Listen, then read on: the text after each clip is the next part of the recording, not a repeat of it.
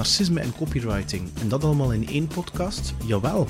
En ook nog Flow, dat allemaal met onze gasten Laure Omens. Ik heb haar leren kennen via Vincent en Amy van de Putten, beter gekend onder Business Dad en Fast Forward Amy, waar zij onder andere copywriting voor heeft gedaan. En zo heb ik haar gevraagd op de podcast. Enorm boeiend en inspirerend gesprek met een topdame om zeker in de gaten te houden. Geniet van Laure Omens. Welkom bij What's on Your Mind met Peter Snauwaert. Elke week vertelt een gast over zijn of haar verhaal.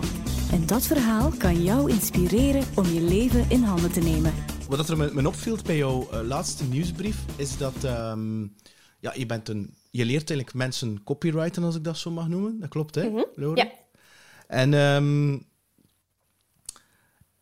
ja, ik, ik, ik vraag me dan altijd af van, ja, hoe, hoe breng je dat dan? En hoe, hoe zet je dat in de markt en dergelijke meer? En, en jouw laatste nieuwsbrief ging over narcisme. Hoe dat jij je losgevreekt hebt van een, uh, een, toxische relatie, als ik dat zo mag zeggen. En ja. tussen de lijnen door van de nieuwsbrief voel ik echt wel dat je enorm klein gehouden bent. En ook dat je niet, kan niet zeggen, dat je niet naar buiten mocht komen als onderneemster, terwijl dat, dat wel in jou zat, dat ei, en dat dat naar buiten moest komen. Klopt dat, of heb ik volledig de bal mislaan? Nee, dat klopt absoluut. Um, het is zo dat ik, voordat ik ben beginnen ondernemen, dat ik eigenlijk ja. uh, bij een multinational uh, werkte als customer service manager, waar ik ook een, een team leidde en zo. En um, op dat moment zat ik ongeveer al twee jaar in, uh, in een relatie met die persoon. En dat was, om ja, het cru te zeggen, echt de hel. En op dat moment zelf wist ik niet wat er aan de hand was, totdat die relatie gelukkig afliep. En dan begonnen voor mij alle puzzelstukjes in elkaar te vallen van... Oké, die checkt echt alle boxes van narcisme. Mm. Um, die had mij ook zo overrompeld. Heel dat lovebombing gebeuren dat daarbij kwam kijken. Um, Sorry, maar wat is dat? Lovebombing? Dat ken ik niet. Is dat dan je overladen, dat je de prinses bent? Is dat dat proces? Ja, dat is eigenlijk vaak aan het begin van een relatie ja. naar een narcist toe, is dat je echt overladen met liefde, complimenten, cadeaus, alsof dat jij um, het van het bent, de enigste persoon op de wereld bent. En um, na verloop van tijd, als je daar bent ingetrapt, om het zo te zeggen, uh, heb dat terug weg. En dan komt pas echt het narcistische kantje boven, van ja, heel veel controleren, um, liggen gaslighten, dat jij precies het, de oorzaak van een probleem bent, terwijl dat, dat helemaal niet het geval is. Um, ja, ik had op den duur ook geen vrienden meer, omdat ik daar niet mee mocht afspreken. Um, en als je al vanuit een kwetsbare positie komt, ja, zet je het ideale slachtoffer voor, voor zo'n persoon. Hè. Um, dus dat heeft voor mij, ja, dat heeft mij echt gebroken, om het zo te zeggen. Het heeft mm. echt stukje voor stukje mijn, mijn eigen karakter weggenomen. Dat ik, dat ik, toen het die relatie afliep, wist ik niet meer wie ben ik, wie is Laura wist ik totaal niet meer. En dat is ook mijn geluk geweest, want dan ben ik gewoon ja, terug op zoek naar mezelf kunnen gaan. En heb ik gezegd van, oké, ik begin hier mijn eigen stem terug te vinden. Um, ik kan mijn leven leiden, ik kan mijn passies beleven. En ik moet me niet als een chameleon voordoen van iemand anders. En uh, ja, dan ben ik zo uiteindelijk uh, mijn onderneming gestart. En hoe, hoe heb je dat dan gedaan? Um die, die, ik noem het het pad naar zelfliefde, want uiteindelijk heb ik dat ook wel gehoord bij Nelly. Uiteindelijk is dat de, um, ik zeggen de oorzaak, dat is een, ver, een, verkeerd woord, maar is dat wel iets, ja, die zelfliefde, wat dat wel, um, dat je dat wel kan mee helpen. Hoe heb je, hoe, hoe moet ik, wat, wat ik wel heel mooi vind aan jou, is dat je ergens, ik ga het nu wel een beetje zwaarder zeggen hoe dat je het uitgedrukt hebt, dankbaar bent, dat je zegt, het is mijn geluk geweest. Um, hoe, hoe, hoe, kom je tot die inzichten? Want veel mensen zouden zoiets hebben. Ten eerste, die het niet eens beseffen, nog niet bewust zijn wat dat, dat eigenlijk was en denken dat dat echt aan hen ligt. Um, en dat heb ik trouwens met de podcast ervaren. Ik heb heel veel berichten gehad van mensen. Ah, nu besef ik dat dat narcistisch gedrag was of een narcist was. Bedankt daarvoor, want ik wist dat helemaal niet. Dus jij wist dat wel al. Maar hoe, hoe, hoe, hoe, hoe komt dat je daar zo positief naartoe kijkt? Wat dat fantastisch is natuurlijk. Hè? Je ziet dat als een geluk als een soort les, als ik dat mag zo zeggen? -hmm, ja. Um, ja, dat was eigenlijk... Ik heb dat... Goh, moet ik het zeggen? Ik ben daarmee in aanraking gekomen door een vriendin van mij, die zei van, ja, wat er gebeurd is, ik herken dat heel hard. van, bij mijn eigen moeder, zei die toen. En dan ben ik er zo wat meer over beginnen opzoeken. En dan dacht ik, ja, oké, dit ligt ook echt niet aan mij. Het, het was echt zo het, het klassieke, ja, het, het archetype precies van, van de narcist dat ik daarin terugzag. En dat heeft bij mij op dat moment een klik gemaakt van, ik ben hier niet de, de schuldige. En ook de mensen rond u, alleen mijn, mijn ouders en, en de vrienden dat ik toen nog wel had, die zeiden dat ook van, dit ligt niet aan u. Maar natuurlijk, iemand anders kan dat zeggen. Ik moet dat nog altijd wel zelf uh, beseffen en, en inzien. Maar met dat ik eigenlijk ben beginnen ondernemen, ben ik ook direct beginnen investeren in business coaching en mindset coaching ook vooral. En dat heeft voor mij ook heel veel um, puzzelstukjes in elkaar doen vallen. Ja, je hebt elkaar eigenlijk leren kennen omdat je onder andere copywriting doet voor, voor Vincent en, en Amy, ja. vermoed ik, Business Dad en Fast Forward Amy. Heb je, heb je van haar ook coaching gekregen daarmee, of heb je, heb je, heb je andere coaches gezocht? Um, ik heb in het begin, toen ik startte, heb ik inderdaad een coaching traject bij Amy uh, gevolgd. Dat was toen de uh, eh, BFV, de Business Freedom ja. Elevator. En dat was een, een hele goede basis eigenlijk om, om te starten. Zeker voor iemand die 0,0 wist over ondernemen. Ik ben daar gewoon ingesprongen en ik dacht, ja, we zien wel. Ik heb iets te vertellen, ik heb een missie en we zien wel waar, het, uh, waar dat uitkomt. Um, dus dan heb ik bij haar coaching gevolgd. Dan daarna ben ik bij een mindset coaching gestapt, uh, Justine Seijnhaven. Hmm, en um, ja, ook nog een vrij jongen eigenlijk. Die is er ook 27 of 28, als ik me niet vergis. Um, en nu ondertussen bij Katrien van de Water. Uh, ah, bij Katrien. Ah, ja, oké. Ja. Ja, ja, ja, die is ook al gasten geweest, ja. Um, nu, je bent customer service manager geweest, teamlead geweest van een team. Um, ja, ik vind customer service management, by the way, chapeau dat je dat, dat, je dat doet. Ik heb daar enorm veel respect voor, voor die job te doen. Hè. Dat is post-sales, zou ik maar zeggen. Dat is support, zou ik het maar noemen. Ja, um, dat is eigenlijk letterlijk de problemen van een klant oplossen. Hè? Platweg gezegd, daar komt het eigenlijk wel op neer. Ik heb daar ongelooflijk veel uh, respect voor, want ik word zenuwachtig van problemen bij klanten. Ik word er echt super zenuwachtig van. Um, hoe, ja, hoe, waarom, Laura, heb je dan... Hoe, hoe, is dat, hoe is dat gekomen, dat proces? En nu ga ik een bedrijf starten. Want hoe jong ben je, als ik dat mag vragen? 28. 28, kijk. Allee, bedoel, ik weet niet hoe dat, dat zit met mijn omgeving, maar ik kan me niet inbeelden als, als, als je ouders wat conservatiever zijn, als ze zeggen, Laura, je zit nu in een multinational, verdient goede boterham, hebt misschien een auto en dergelijke meer, je hebt een gouden kooi. Waarom ga je nu in godsnaam jezelf kwellen met de mensheid te leren copyrighten? Want volgens mij zullen er ook nog een aantal mensen zijn, maar er zijn er al zoveel die dat doen, et cetera, et cetera. Hoe, hoe, hoe, is dat bij jou ontstaan, dat dat diep bij jou wist, dat je zei van, bon, dat is hier mijn missie niet, hè? Um, in deze hoedanigheid, ik ga van eerste keer springen en ik word onderneemster. Goh, um, voor zo de passie voor schrijven, dat moet wel, wel even teruggaan in de tijd. Um, kent je dat nog van vroeger in de lagere school, van die vriendenboekjes, waar je in moest schrijven ja. waar dat je favoriete eten was en van die dingen. er stond ook altijd een vraag in, wat wilt je later worden? En van zodra dat ik kon schrijven, schreef ik daarin schrijfster. Andere mensen wilden ballerina worden of brandweerman. Bij mij was dat schrijfster. Um, ja, naarmate dat je ouder wordt, je beseft ook wel, hm, ik kan mijn boterham daar niet direct mee verdienen. Uh, maar ik wist wel dat ik iets met talen wilde doen. Dus dan ben ik um, een opleiding conferentietolk in Engels en Russisch gaan uh, volgen. Um, en dan uiteindelijk, via die kennis van het Russisch, ben ik dan bij een multinational terechtgekomen. En zo, ja, moet je dat zeggen, de toevalligheden van het leven, zal ik maar zeggen, um, in die rol van Customer Service Manager gerold. En, sorry, sorry, ik onderbreek, maar geloof jij, in, geloof jij dat, dat, er, dat er zoiets nee, bestaat, dat is toeval? toeval? Ah, okay. Nee. Ja, okay. dat is zo een, een woord dat ik blijkbaar super vaak gebruik. En als ik daarover nadenk, dan denk ik, nee, dat, dat is totaal niet ja. Toevallig. Um, dus je trekt eigenlijk letterlijk de dingen aan? Ja, misschien wel, ja. Ja zonder op dat moment heel goed te weten waar het mij naartoe zou uh, brengen. Um, maar dan, uh, ja, ik denk dat ik vijf jaar bij die multinational heb gezeten. En het is zoals dat je zegt, daar moest ik vooral de problemen van, van klanten oplossen. Maar dat betekende ook dat je heel veel moest luisteren naar wat die mensen te vertellen hadden. En copywriting begint vooral ook bij dat luisteren. Naar wat wil die klant vertellen? wat wil hij voor die klanten, voor zijn klanten betekenen?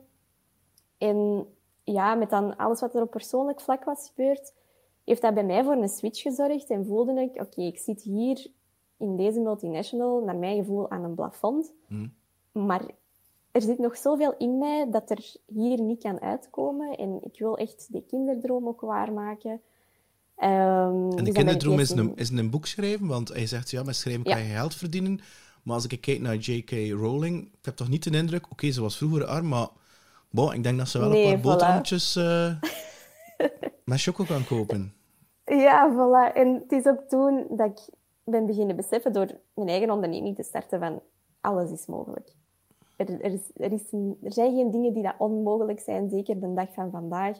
Kan er meer wel dan, dan niet. Mhm. Ehm, maar daar heb ik ja, bijvoorbeeld mijn ouders ook wel heel hard van moeten overtuigen. Ehm, zeker toen ik vier vijfde begon te werken. Mijn papa die heeft ook altijd in het bedrijfsleven gestaan. En die zei ook van ja, je hebt een goede job, je verdient goed. Mm. Zou je dat nu wel doen? En ja, ik heb daar eigenlijk me niet veel van aangetrokken. Ik had zoiets van, ik weet dat dit is wat ik wil doen. En to hell with wat de andere mensen daarvan eh, denken. En toen ik dan effectief naar ehm hoofdberoep ben overgestapt, ik heb die mensen nog niet vaak zien wenen, maar dat was het moment dat hij begon te wenen en zei van, ik ben zo blij dat je dat hebt gedaan. En toen wist ik, Is dat? ja, ja.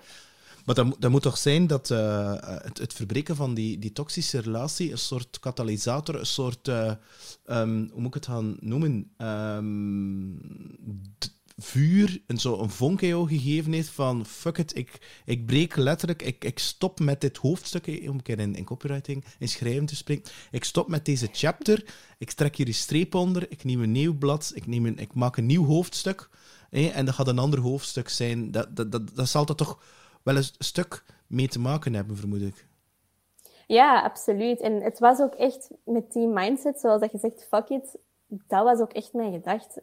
Ik- loop hier niet rond om dingen te doen waar andere mensen van mij verwachten. Allee, van mij verwachten. Ik loop Ja. hier rond om Ja. mijn missie uit te dragen en mensen daarmee te helpen. En hopelijk op die manier ook andere mensen hun, hun leven ietsje aangenamer, ietsje ehm, rijker op welke mogelijke manier dan ook te maken. Ehm, dus Nu, ja. dat, dat, dat klinkt echt fantastisch, hè, want eh, de passie druipt ervan. Ik voel ze letterlijk hier tot hier. Ehm, en zo'n ding kan je niet faken, natuurlijk. Ehm, ik ga een keer terugkeren naar de relatie. Ik kan me best inbeelden dat dat bepaalde krassen op jouw ziel heeft nagelaten. En dat je, hoe zou ik zeggen, eh, anders kijkt naar de, de, de, de man dom, hoe zeg je dat dan? Eh, het mannenrijk. Want ze zijn niet, allee, ik denk dat 10 of 20 procent eh, narcistisch is. Ehm, en bij de vrouwen is dat nog lager en, en die zijn dan nog veel gevaarlijker. Ehm,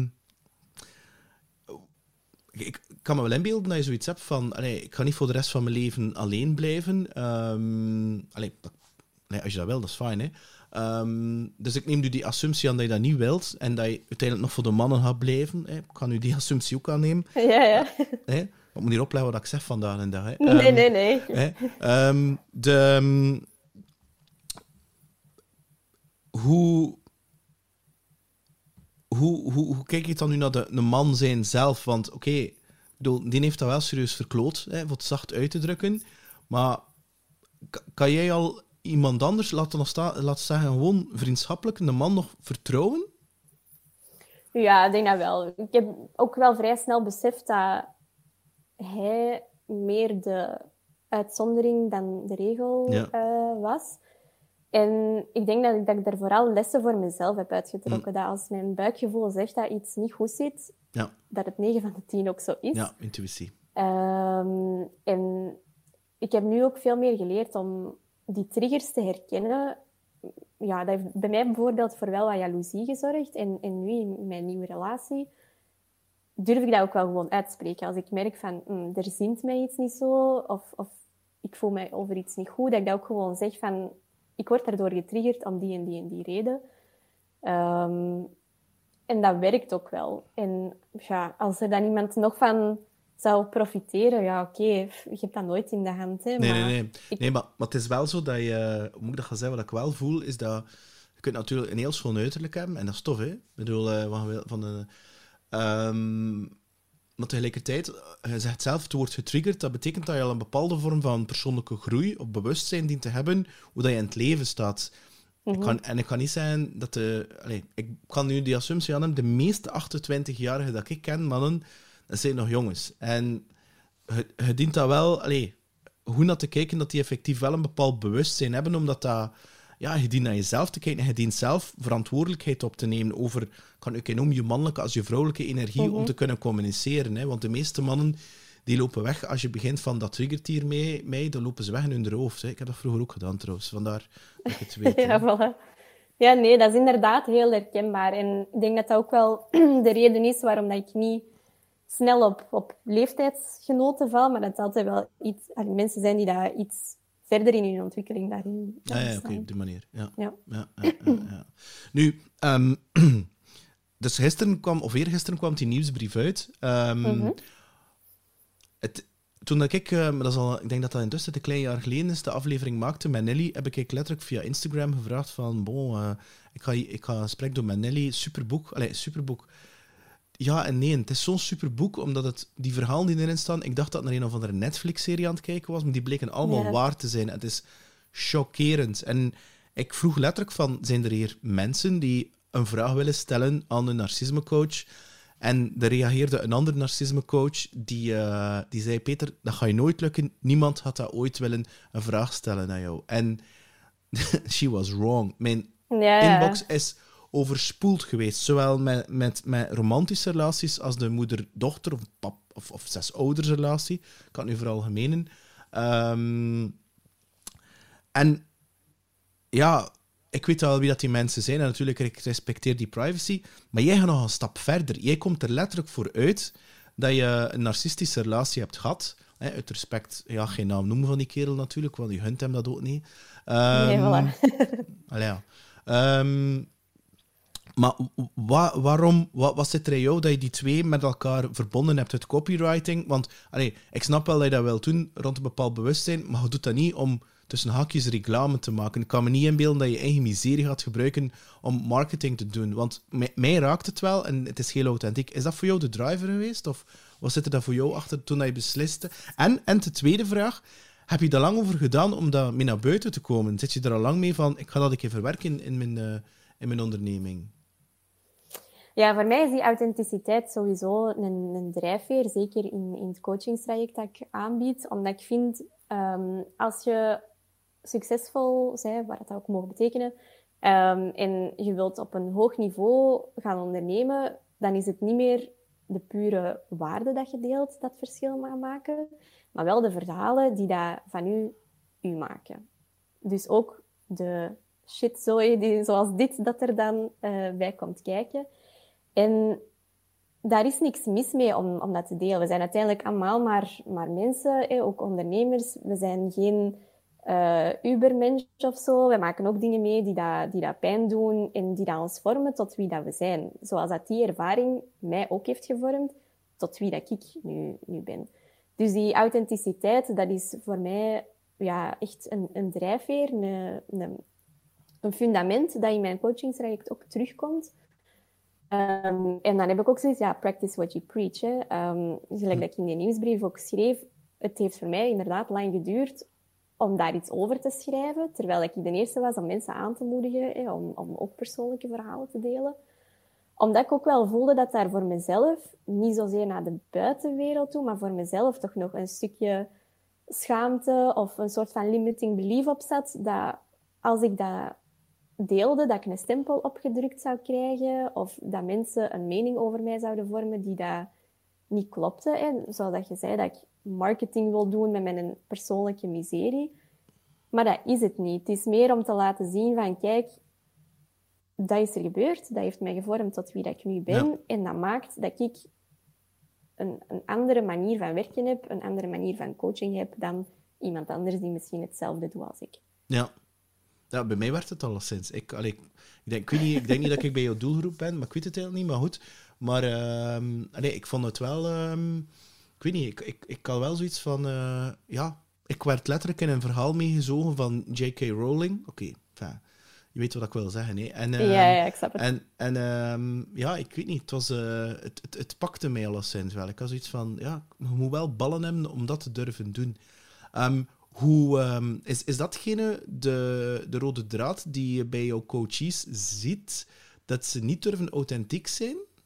Is dat de grootste driver? Grotendeels wel, ja. Grotendeels wel. Het zijn vaak mensen die dan ehm, ofwel niet goed weten wat dat ze moeten posten, omdat ze dan heel hard in hun niche blijven hangen en denken van ah, ik moet alleen maar tips en tricks delen, terwijl ja, die vind je overal. Die kun je Hmm. ook gaan googlen. Ja. Dat is niet waar je meerwaarde bepaalt. Ehm, en vaak ook, ehm, wat ik zie, is dat ze aan iets beginnen te schrijven en dan uiteindelijk het zo hard redigeren of gewoon terug deleten om iets totaal anders te schrijven, omdat ze bang zijn voor reacties, eh, omdat ze denken dat als ze iets persoonlijker delen, dat dat niet serieus genomen wordt. Ehm, ja, dat je je persoonlijke leven zomaar ten grabbel gooit op, op social media of op internet. Ehm, maar ja, voor mij is het niet zo gratuit. Is het niet dat je iets ten grabbel gooit, maar is het wel dat je die ervaringen meeneemt en een brug bouwt naar je, naar je expertise en, en je aanbod. Dus ik denk die rode draad en dat daar inderdaad het niet durven authentiek zijn is. Waarvoor ik ook eh, een aantal, een aantal mindset-oefeningen in mijn eh, traject heb gestoken om om te gaan met dat imposter-syndroom bijvoorbeeld, want dat komt ook heel Mhm. veel voor. Mhm. Ehm, om om te gaan met die limiting beliefs van dit is belachelijk of wie ben ik om zoiets te schrijven, ehm, die dingen. En perfectionisme zal daar waarschijnlijk ook wel een stuk van deel uitmaken, vermoed ik. Absoluut. Zeker omdat dat ook iets is dat ik bij mezelf heel hard herken. En wat ik bij andere ja, high-level ondernemers ook wel herken. Dus dan wist ik al van in het begin, daar moet ik ook iets van oefening of, of ja, meditatie rond maken. Ehm, om, dat er, eh, om dat te counteren. Of beter ermee proberen om te gaan. Ja. Ik heb zelf geen, eh, nog nooit een copywriting coach gehad, nog skills daarvoor gehad. En ehm, ik geef eerlijk toe dat ik eigenlijk maar iets doe, om heel eerlijk te zijn. Dus wat ik vooral niet doe, is naar mijn hoofd luisteren. Ehm, maar vooral als het stroomt, van intuïtief, eh, uit, uit intuïtie of uit, het, uit mijn hart, whatever, ik wil u nog in die zone laten. Ehm, maar ik ga vooral proberen niet een tekst te schrijven vanuit mijn hoofd. Ik heb bijvoorbeeld nu gisteren een, een post gedeeld op Instagram met een foto van op een optreden. En ik ben dat begonnen over creatieve generalisten. Hè. En ik heb dat dan gelinkt aan een nieuw boek van Muriel Marie. Een topboek is trouwens.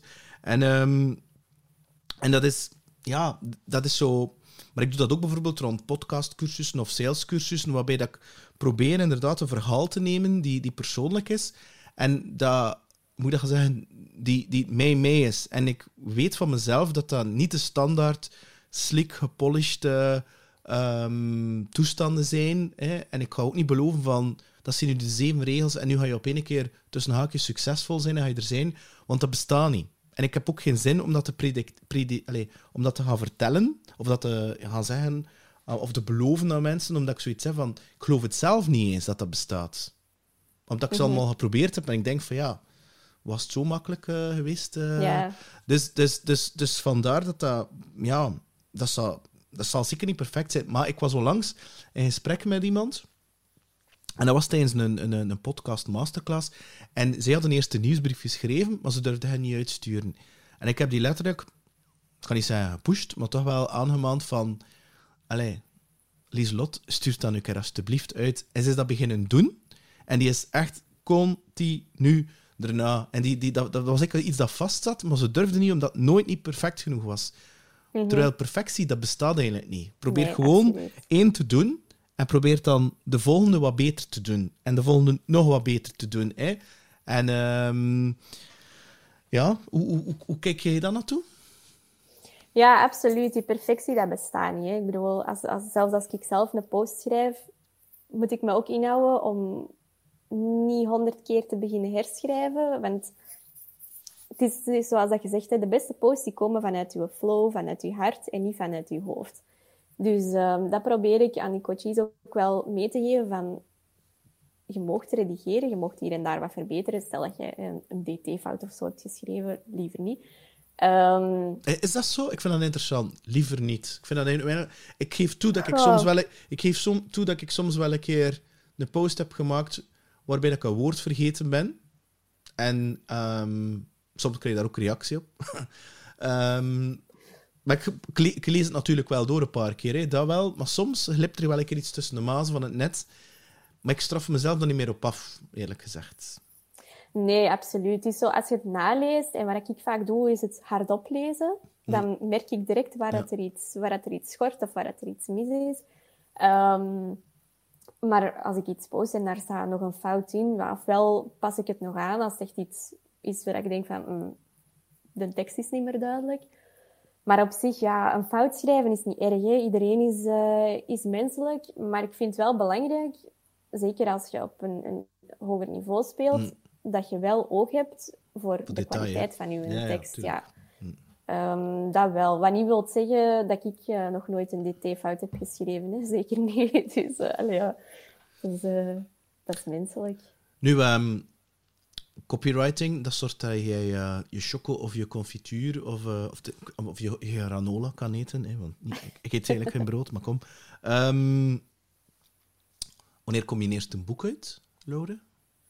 Goh, dat is een goede vraag. Ik zit nu aan 65 pagina's, dus Ah, het, is al, eh, het is al wel in de making. Maar allee, het, het boek zelf is ook geen, geen eh, vakboek of zo. Het is echt een, eh, een fictieboek. Dus als het er ooit komt, waar dat wel het geval zal zijn, maar dat gaat nog niet voor de eerste twee jaar zijn, denk ik. Maar waarom niet? Ehm, goh, momenteel omdat ik er geen prioriteit van ehm, maak. Ik ben nog zo zelf veel te veel bezig met dingen en veel te veel mijn, aanbod op het punt aan het zetten en, en ja, zelf nieuwe dingen aan het uitproberen. En dat is dan zo hetgene wat dat jammer genoeg soms op de laatste plaats komt, eh, komt te staan.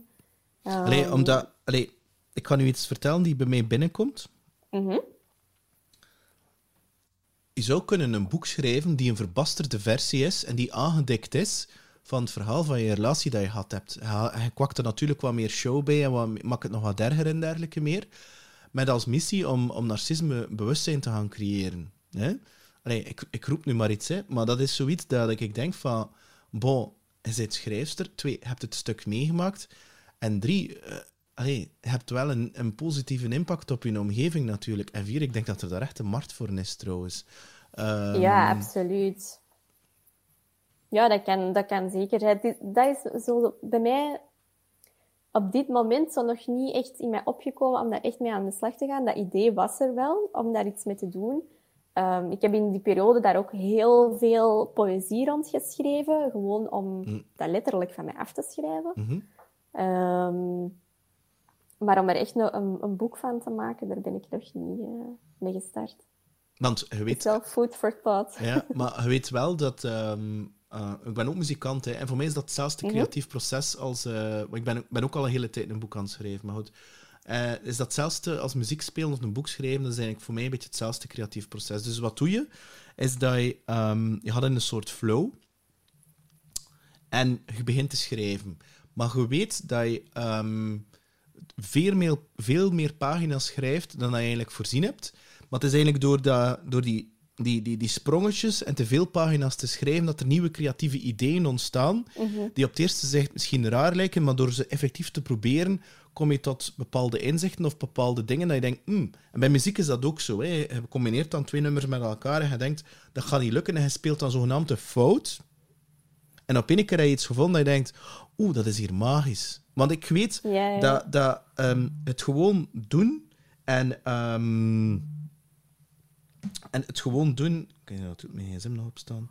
En het gewoon doen, dat je niet de eerste keer goed gaat hebben. Het is, dat, het is eigenlijk in die chaos van dat creatieve proces, die niet rechtlijnig is en die niet lineair is, dat, eigenlijk, ja, dat je dat zo wat moet in dansen totdat, totdat je iets creatiefs komt. Je kunt dat niet zeggen, nu gaat een boek schrijven, rechte lijn, een paar pagina's en that's it. Het is zo naar links, naar rechts, naar boven, naar onder, terugkeren. En op één keer krijg je daar een bepaald structuur in en dan heb je een verhaal.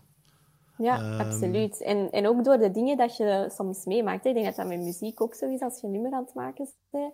De emotie dat je die dag voelt, dat je dat soms ook kunt gaan vertalen naar de dingen dat je ja, schrijft of aan het, aan het maken bent. Dus dat, Nou, soms, Ja, dat zeg- emotionele aspect. maar altijd, voor mij is dat mijn, mijn katalysator. Dat kan frustratie, dat kan irritatie zijn, dat kan, Ja, dat kan ehm, ja, verdriet zijn. Ik, eh, ja, ik, voor mij is dat het enige. Schrijven, poëzie, muziek. Het gaat alleen maar over transfer van energie. Van een bepaalde ja, Mhm. van emoties, zou ik het maar noemen. hè, energie. Emotie is een beetje reactief, maar het, het, het, maar het klopt wat je zegt. Voor mij is dat het enige. Ik, ik heb niks aan... eh, ik was gisteravond op een YouTube aan het kijken over Kensington. Dat is zo'n Nederlandse rockband. Die niet meer, ik weet niet of ze nog zo populair zijn, maar vijf, zes jaar geleden waren die super populair. En ze hadden in Rome, in een studio, hadden ze een nummer opgenomen. En, ehm, en dus die zanger had dat geschreven en al op een piano, maar die kan niet zo goed piano spelen. Dat is redelijk basic. En eh, ze wouden dat niet met de, met de gitaar doen, omdat dat een beetje te, te, te, te gepolijst ging klinken. En ze wouden daar niet een plat commerciële slow van maken. En ze hadden eigenlijk een, een super klassieke eh, Italiaanse pianist ingehuurd. En eh, die speelde dat in. En echt perfect, hè. Ik bedoel, twee takes, dat was gewoon perfect opgenomen. En toen zat ze naar elkaar te kijken en zeiden ze van, dit is te perfect. En ze hebben dan die zanger met zijn basic skills, niet perfect in de maat, gewoon dat laten doen. En dat is een heel breekbaar nummer geweest. Het was een liefdes... eh allee, het was een breuk. En, ehm, en door die... En hij zei, ik kan niet meer dan dat, want ik speel heel basic. Zei hij, dat maakt nu net het nummer. ja. En dat, ja, ik vond dat, ik vond dat zo mooi. En dat is, ja, dat is inderdaad wat je zegt, die emoties dat je erin legt, natuurlijk. Hè. ja, en dat is ook moedig om die keuze te maken uiteindelijk. Hè? Want vanuit die, het standpunt van die band zou ik kunnen zeggen, ja, we willen toch voor dat perfecte gaan. Hè? We willen, willen iets afleveren dat met een, gouden, met een gouden randje aan. Dat vergt ook wel moed om dan te zeggen van oké, we kiezen voor iets dat op het eerste zicht minder eh, is, om er uiteindelijk toch meer uit te halen. Maar ik denk dat dat, ook weer, denk dat dat ook weer een- een limiting belief is. Ik denk dat denken dat je een techniek perfect kent, zoals bijvoorbeeld copywriting, schrijven of, of muziek maken, dat je daarvoor een eerst echt tot een, ik weet niet wat voor niveau moet hebben, om dan iets te kunnen doen. Ik heb niet gezegd dat techniek slecht is. Hè. Ik ben zelf heel zwaar geschoold, muzikaal. Maar tegelijkertijd, als ik aan het spelen ben, heb ik wel geleerd om dat los te laten. En niet te denken, ah, ik kan nu in Dorian spelen, ik kan nu 1 miljoen noten spelen, omdat er daar 1% van het publiek is die ook een muzikant is en dat ik die kan impressioneren. Ja. En ik heb dat wel moeten leren. Ik heb dat jaren over gedaan. En het waren echt een aantal pro's die zijn, die bij Clouseau stonden en die zeiden, Peter, niemand kijkt naar mijn gitaarsolos. Ze zijn alleen maar bezig met colaatje die Koen Wouters aan het drinken is. They don't give a fuck. Zorg, make them dance. En sindsdien, maak het simpel en en that's it. Dus loop niet de show met al die techniek en hou het simpel. Maar dat heeft ook weer met de limiting belief te maken. Hè? Want ik wou me zo hard tonen wat dat kan, in plaats van, ja, ik ben ik goed genoeg. Waarom? Nee, ik heb het dan over zelfliefde, ik heb het niet over mijn techniek. Moet ik dat niet tonen aan iemand anders? En dat, dat vond ik ook wel heel interessant, van, ook met het schrijven van een boek. Hè? Absoluut. Is dat, ja, uiteindelijk gaat het weer hetzelfde. Je wilt harten raken, denk ik dan. Je wilt geen een boekprijs winnen voor de beste technisch geschreven boek. Who the fuck cares? Nee, je wilt een hart raken. Hetgene wat in jou zit, wil je naar buiten brengen. En vandaar dat ik persoonlijk denk, nee, ik ben, denk dat ik ben ervan overtuigd, is dat, ehm, en dat was onder andere door een, een, een- traject, tien, bijna tien jaar geleden, eh, met Katrien van de Water, toen dat ze nog, eh, hoe je dat, loopbaanbegeleiding deed, met een van haar mensen toen. Ehm, dat ik het concept flow heb leren kennen. En dat is eigenlijk het concept waarbij dat je, hebt je ego, die allemaal limiting beliefs bevatten, en ehm, je hebt dat je echte zijnsnatuur, wat dat er, wie dat je echt bent. Dat zit in je intuïtie en in je hart en dergelijke meer. En dat is eigenlijk toen je kind was, dan was je niet bezig met je ego, et cetera. Nee.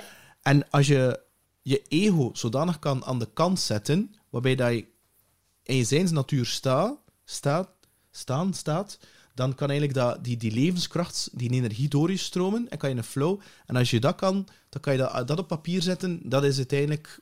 En je voelt dat ook, dat, dat, dat je geen moeite moet doen. Ja, ja, absoluut. En dan zit je ook in, in je zone of genius op dat Ja. moment ook. Hè.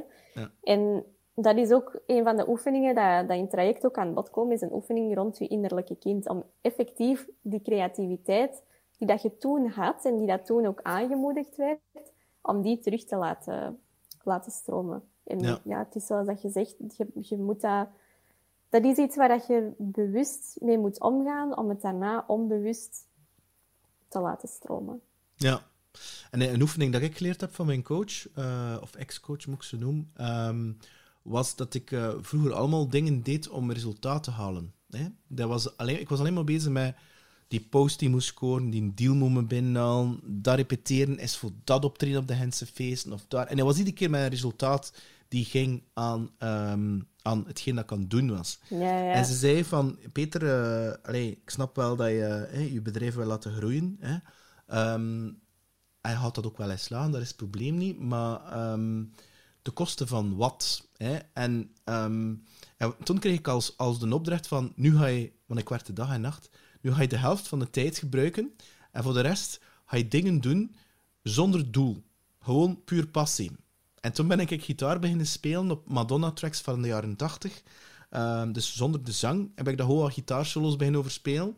Um, met als enige doel van me te amuseren. Het mocht, moest simpel zijn. En het was flow. En ik voelde direct aan of dat, dat allee, vanuit mijn hoofd gespeeld was. En ik vond dat zo'n leuk creatief proces, maar als gevolg dat ik Ja, nog meer creatiever werd. En ik denk van, oké, dus in plaats van harder te werken, nu heb ik geleerd van, ik ga in een creatief proces staan. En dat is rommelig, hè. Dat is echt Ja, ja, absoluut. 10, 20, 30 takes, maar dat, van dat proces omarmen en dat van houden. Hè, van, oké, ja, dat was niet, maar het een keer opnieuw doen. En gewoon geen, geen ehm, verwachtingen hebben. Zelfs met verkoop is het zo. Hè. Gewoon niet bezig met dat doel en gewoon pff, having fun at the moment, in flow. En gewoon... pff. en, en, dat, en dat durven omarmen. Maar het is, die, het is zo'n limiting belief van voor zo hard proberen iets te willen, resultaat te willen hebben. En ik denk... Ja, iets tastbaar willen, hè. Ja. Ja. Ja, inderdaad. Dat, is- dat is heel herkenbaar. Dat heb ik ook toen ik ehm, net als copywriter begon en dat ik aan het evolueren was naar meer die coaching, is dat ook echt iets dat ik heb moeten loslaten. Dat ik echt heb moeten zeggen van oké, nu ga ik niet van 7 uur s morgens tot 7 uur s avonds zelf zitten schrijven, maar ook echt de tijd nemen om te experimenteren, om, om iets in elkaar te zetten. Ehm, dat is nog altijd een, een evenwichtsoefening voor mij. Want in mijn hoofd, en ik denk door de manier waarop dat ik ben opgevoed, is productiviteit nog altijd Ja. output eh, genereren en, en echt iets tastbaar op tafel zetten. Dus dat is voor mij zelf nog altijd wel een, een ongoing process. Terwijl dat... dat ehm, hoe, is- hoe zou ik het zeggen? Ehm, ik herken het heel hard. Hè? Ik bedoel, tegelijkertijd, als je... ehm, Stel je nu voor dat je een boek schrijft en je brengt je boek uit die ik weet niet hoe revolutionair is en die verkoopt ik weet niet goed. Dus één idee kan letterlijk allee, heel je leven veranderen. In de zin dat Ja, ja. je kunt... Je kunt allee, de hardwerkende mens, zou ik maar noemen, dat, is niet, dat wil niet zeggen dat je daarvoor, na je super hard werkt, dat je daarvoor, ik kan het nu een keer noemen, hè, nu miljonair wordt. Ik kan het nu een keer Nee, geld nee. uitdrukken. Want dan anders worden er heel veel mensen miljonair. Dus het zit hem effectief daar niet in. Het is, het is effectief ook die, die andere manier van denken om inderdaad die, die productiviteit, die soms wel verlammend kan zijn. Want er is wel iets in, en ik heb dat ook wel, hè. Ehm, zodat druk bezig zijn, dat doe je wel goed voelen, hè. Omdat je, ja, je zit druk Ja, je kunt bezig. dingen afvinken, hè. Is, eh, Ja, ja, ja. ja. Terwijl dat, dat, dat, ook, dat er ook een stuk in zit dat je misschien zou kunnen weglopen van jezelf. Omdat je druk Mhm. bezig bent om druk bezig te zijn. Maar als je nu echt afvraagt van... Is dat nu echt wie dat ik ben? En is dat nu echt wat ik wil? Hey, wat ik zag Ja. nu gisteravond, eh, of van, net als gisteravond, zag ik dat met Amy op haar, pot, eh, op haar eh, Instagram-story, zodat ze zei van, ja, ik zou kunnen 40 tot 60k coaching clients hebben. Ik doe dat niet. Ik vind dat niet zo leuk om te doen. Ik ben daarmee gestopt. Ik doe niet weer die, wat is het, 3, 4k trajecten. Allee, ik weet niet of dat is. En ik vond dat wel heel frappant, omdat dat ze echt wel bezig is van, ja, wie ben ik en wat krijg ik energie van, in plaats van gewoon te volgen wat er van jou zogenaamd verwacht wordt. Hè? Eh, ja, absoluut. ik wil even terugkeren naar iets dat me net eh, een hele tijd geleden triggerde. Succesvol zijn, hoe definieer je dat, Laure? Goh, dat is een moeilijke. Hè? Alleen moeilijk. Voor mij is succesvol zijn kunnen doen wat ik graag doe, wanneer dat ik dat wil. Ehm, En hoe druk je dat En- uit voor jezelf? Ehm, goh. Ja, zoals nu met die, met die coachings bezig zijn, dingen in elkaar steken, dingen creëren en daar ook vooral een positieve impact op iemand anders zijn leven Ja. mee hebben. Ik denk als ik het leven van één onderneemster iets aangenamer kan maken en die meer vanuit die flow kan, kan laten schrijven en, en ondernemen, dan is het voor mij een succes geweest, denk ik. Ja, dat is dezelfde definitie dat ik heb. Dus identiek voilà. hetzelfde. Omdat al de rest is een gevolg van. Ja, of komt voort uit ego. Hè? Ja, klopt. Inderdaad. Vandaar dat ik ook mezelf de vraag stel van... Als er een opportuniteit op mijn pad komt, doe ik dat nu vanuit mijn ego, uit, uit eh, externe validatie? Of doe ik dat uit mijn zijnsnatuur? Maar daarvoor Mhm. moet ik wel tijd te nemen en te voelen en stil te staan van... Waarom doe ik dat hier nu eigenlijk? Want vaak kan het nogal... eh allee, bedoel... Maar als ik weet dat het zijnsnatuur is, is het altijd goed. Als het ego is, dan weet ik van... Ja, en dat is soms ook moeilijk vinden, want ik merk bij mezelf... Allee, dat is ook iets dat mijn human design eh ja, ik zat er net ook aan te denken, ja. Ja, ik, ik weet niet welk type dat jij hebt, maar bij mij is dat manifesting generator. Ja, bij mij ook. Bij En, mij ook. Ah, voilà. En ik merk dat ik daar wel echt een tijd voor moet nemen om niet in al mijn enthousiasme direct Ja. ja, op iets te zeggen, om dan achteraf te denken van... Mm. "Hmm, dit past toch niet 100% bij, bij wie dat ik ben of wat dat ik wil doen. Dat komt, ik heb net hetzelfde, en dat komt uit dat je autoriteit emotioneel is. Dat je een emotionele autoriteit hebt, blijkbaar. Je hebt ook sacrale. En sacrale mensen moeten, als ze het voelen, het recht doen. Emotionele autoriteit, mensen zoals jij en ik, dienen, zowel positief of negatief. Ehm, en in een bepaald enthousiasme, ik had nu een positief of passie, Ja. die, dienen wij effectief te zeggen van, stop, nu gaan we geen beslissing nemen, dat, dat die emotie laten zakken, en dan luisteren en voelen naar ons lichaam. Ik kan niet zeggen naar ons hoofd luisteren, hè, maar ons lichaam. en dan die beslissing nemen. Ik heb echt Ja. net hetzelfde. Hè, dat, dat- want ik, ik kan heel snel heel enthousiast raken als ik iemand ontmoet en ik denk, oh, oh ik nu ook. hè. Ik voel dat zo, Ja. oeh, die copywriting. Ik heb hoesting om copywriting te doen. Maar ik heb ook hoesting om de crypto-cursus te volgen. En ik heb hoesting voor die cursus en dat en dat en dat. En ik dan denk, maar ik heb geen tijd meer. Ik heb geen tijd meer voor mijn gezin, ik heb geen tijd meer voor muziek te spelen, ik heb geen tijd meer voor podcasts op te nemen. Dus ehm, ja, Heel herkenbaar. Ja, ja, ja. ja, nu, ehm, oké, eh, copywriting, eh, helpen. ehm, hoe, hoe lang duren jouw trajecten? Is dat, is, is dat, hoe moet ik me dat voorstellen? Ehm, dit is nu een jaartraject. Een jaartraject, waar dat we, oké. Ja, omdat dat wel wat tijd nodig heeft om te implementeren. Omdat je, we gaan echt op zoek naar die persoon zijn eigen of haar eigen stem. Ehm, en daar komt wel wat bij kijken, zowel op schrijfniveau als op mindsetniveau. Ehm, dat je echt bij jezelf moet gaan afvragen, wie ben ik echt?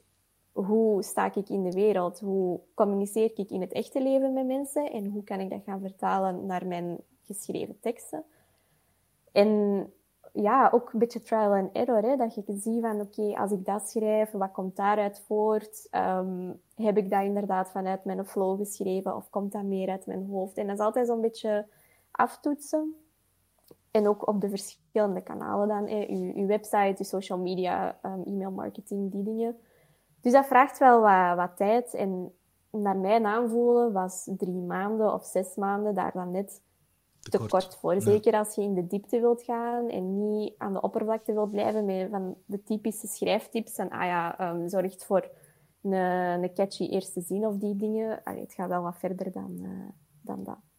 Ja, want die, die dingen vind je online natuurlijk. En um, spreek je dan je coaches wekelijks of is dat maandelijks? Of hoe, hoe werkt dat dan? Dat is um, om de maand ongeveer ja. um, dat we echt een live sessie doen. Maar tussendoor hebben ze ook wel uh, feedback dat ze krijgen telkens op een stuk content. Um, Eén keer per week is dat heel uitgebreid. En tussendoor ook via WhatsApp support, um, waar ik dan ook die uh, meditatieoefeningen doorgeef. Um, als ze zeggen van ja, ik heb dat geschreven, maar ik twijfel of dat iemand dat wil, wil lezen, dat ik ook gewoon een, een meditatie of een oefening kan opnemen en die aan hen kan bezorgen. Of daar is over en twee over, uh, ja, over brainstormen, wat het er naar boven komt, waarom dat, dat naar boven komt.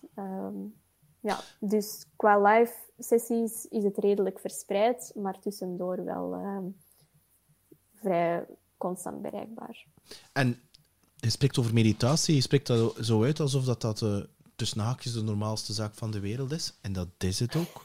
um, de, ik kan eerst beginnen met die vraag. Um, ik vermoed dat het merendeel, dat is een assumptie dat ik neem, merendeel van jouw um, publiek nu, je, nee, de mensen die je nu hebt als klant, dat dat mm -hmm. vrouwelijke ondernemers zijn, klopt dat? Ja, klopt. Ja. En die situeren zich tussen de 25 en 40, 45, zoiets? Ehm, ja, dus zo rond de 28 tot een stuk in de 50 zelfs. Ja. Ehm, hangt er wat van af Ja. hoe dat zij er tegenover staan ook. Ja. Ja, nu um, kan ik me dat wel inbeelden, zo, dat als, als, als jij zo begint, ja, en nu gaan we meditatie doen, dan die zoiets hebben van eh, een waspoeier eh, gesnoven of zo, Laure. Ehm, meditatie. Denk toch niet dat ik hier als een halve zot op een matje ga zitten, eh ga luisteren naar een of andere zwemerige muziek. Hoe, hoe, hoe, reageren ze daarop? Of heb je zoiets van, ja, nee, bon, dat, dat interesseert me de, de meeste vrouwen die dat instappen zijn wel vrouwen die dat daar zelf al een beetje mee Ja. vertrouwd zijn. Die dat ook al wel een, een grotere vorm van zelfbewustzijn hebben.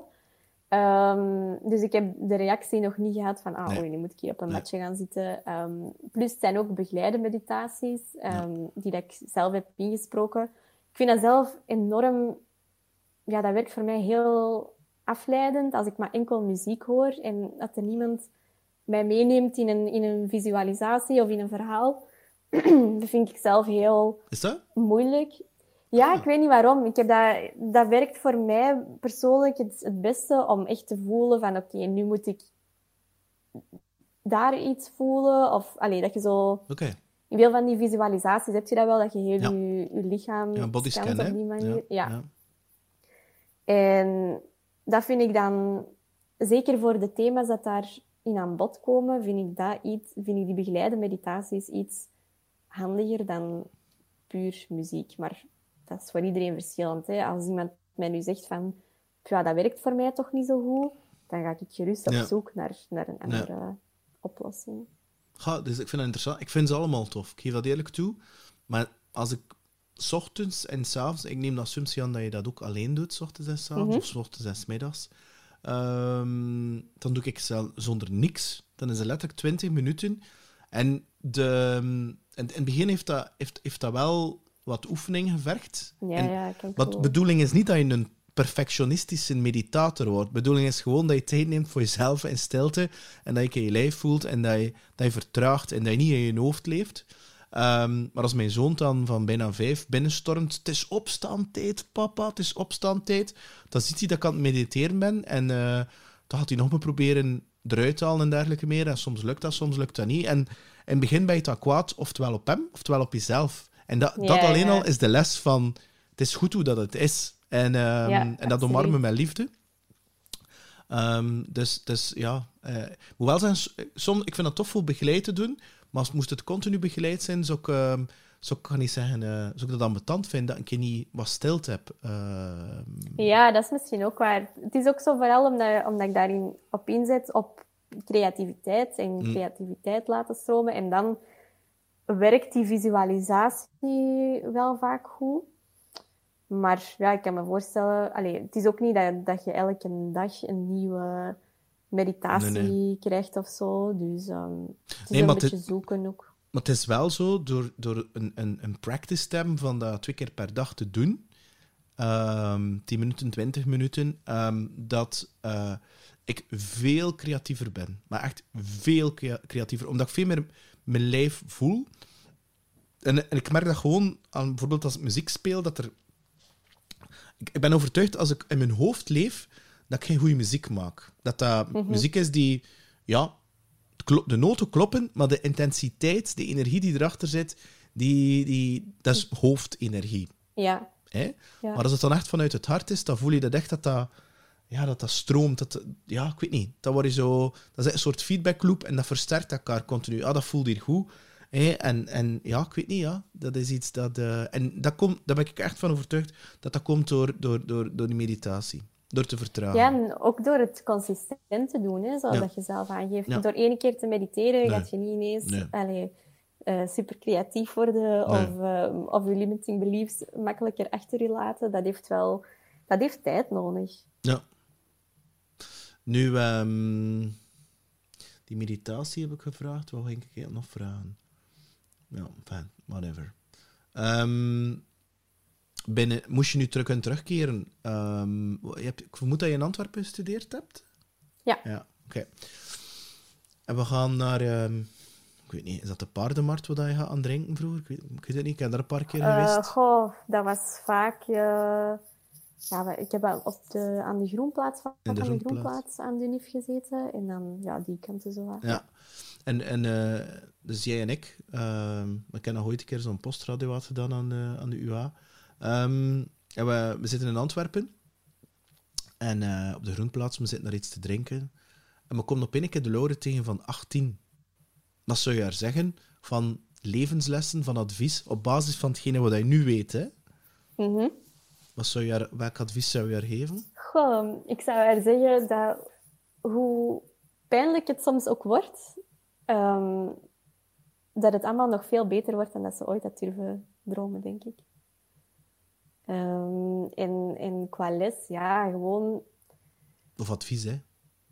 Ja, ik denk inderdaad dat. Ehm, niet te veel aan zichzelf twijfelen. En ja, ik zou niet kunnen zeggen van, ah ja, eh, laat jezelf niet klein maken, maar dan zou ik ook allemaal niet meegemaakt hebben wat ik heb meegemaakt. Dus dat is, zo, dat is moeilijk. Ehm, maar ik denk vooral ook meer naar mijn buikgevoel luisteren. Dat dat een grote les is dat ik ondertussen heb geleerd. En dat het oké is om, om ruimte in te, in te nemen. En dat het oké is om ja, voor je eigen dromen te gaan. Ook al zet je op dat moment de enige dat daar, eh, dat daar echt in gelooft en die dat daar 100% achter staat. En dat er niks onmogelijk is. Nee. En wat is dan eh, binnen tien jaar, hoe ziet jouw leven eruit, Laure? Goh, ehm, Tien, tien hoop- succesromans, eh, twee koters, een hond. ja, wie weet. Ja, toch wel een boek of twee, drie, denk ik. En ehm, ja, hopelijk ook, ook een gezin en, en één of twee kinderen. En gewoon een, een eigen huis, zo ergens aan de kanten van, van Rotselaar, zo aan de Wijngaardberg en die kanten, dat, eh, dat zie ik wel zitten. Ehm, De natuur. ja, dat is zo, ik ben daar zelf niet, niet opgegroeid, maar dat is zo een klik dat je met die streek voelt. Ik weet totaal niet hoe dat, dat Hm. komt. Ehm, dat is ook zo iets weer dat me aantrekt, denk ik. En ehm, ja, gewoon kunnen blijven doen wat ik, wat ik graag doe en die impact blijven maken. Ja. Ja. Kijk, als je een eerste boek uitbrengt, ga ik hem zeker kopen en ik kan hem zeker weggeven op de podcast. Kijk. Top, dan ga ik al eh, verder beginnen schrijven. Dan. Heel erg bedankt, Laure, voor, eh, voor het topgesprek. Ik, ehm, ik wist niet wat ik mocht verwachten. Maar natuurlijk, als je een flow had, dan... En toeval bestaat niet, dus er zal wel een reden zijn waarom dat ze als samen gesmeten hebben. En dat is duidelijk wat dat er hier na dit uur eh, geweest is. Eh, ik wens jou ongelooflijk veel plezier, geluk en liefde en succes toe met hetgene dat je onderneemt. Want ik vind jou echt een Dank prachtige u. ziel, Laure. Dank u, dat doet me heel veel plezier. En dat is andersom ook zo. Dus eh, ik vond het een heel inspirerend gesprek. Ik vond het heel leuk om te doen.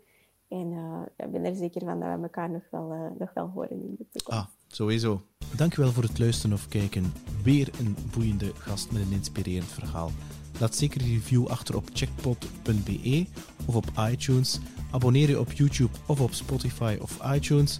En als je zelf een podcast wil maken, dan kan je genieten van de gratis workshop op psgrow.com slash podcast. Dankjewel en een fantastische dag wens ik jou toe.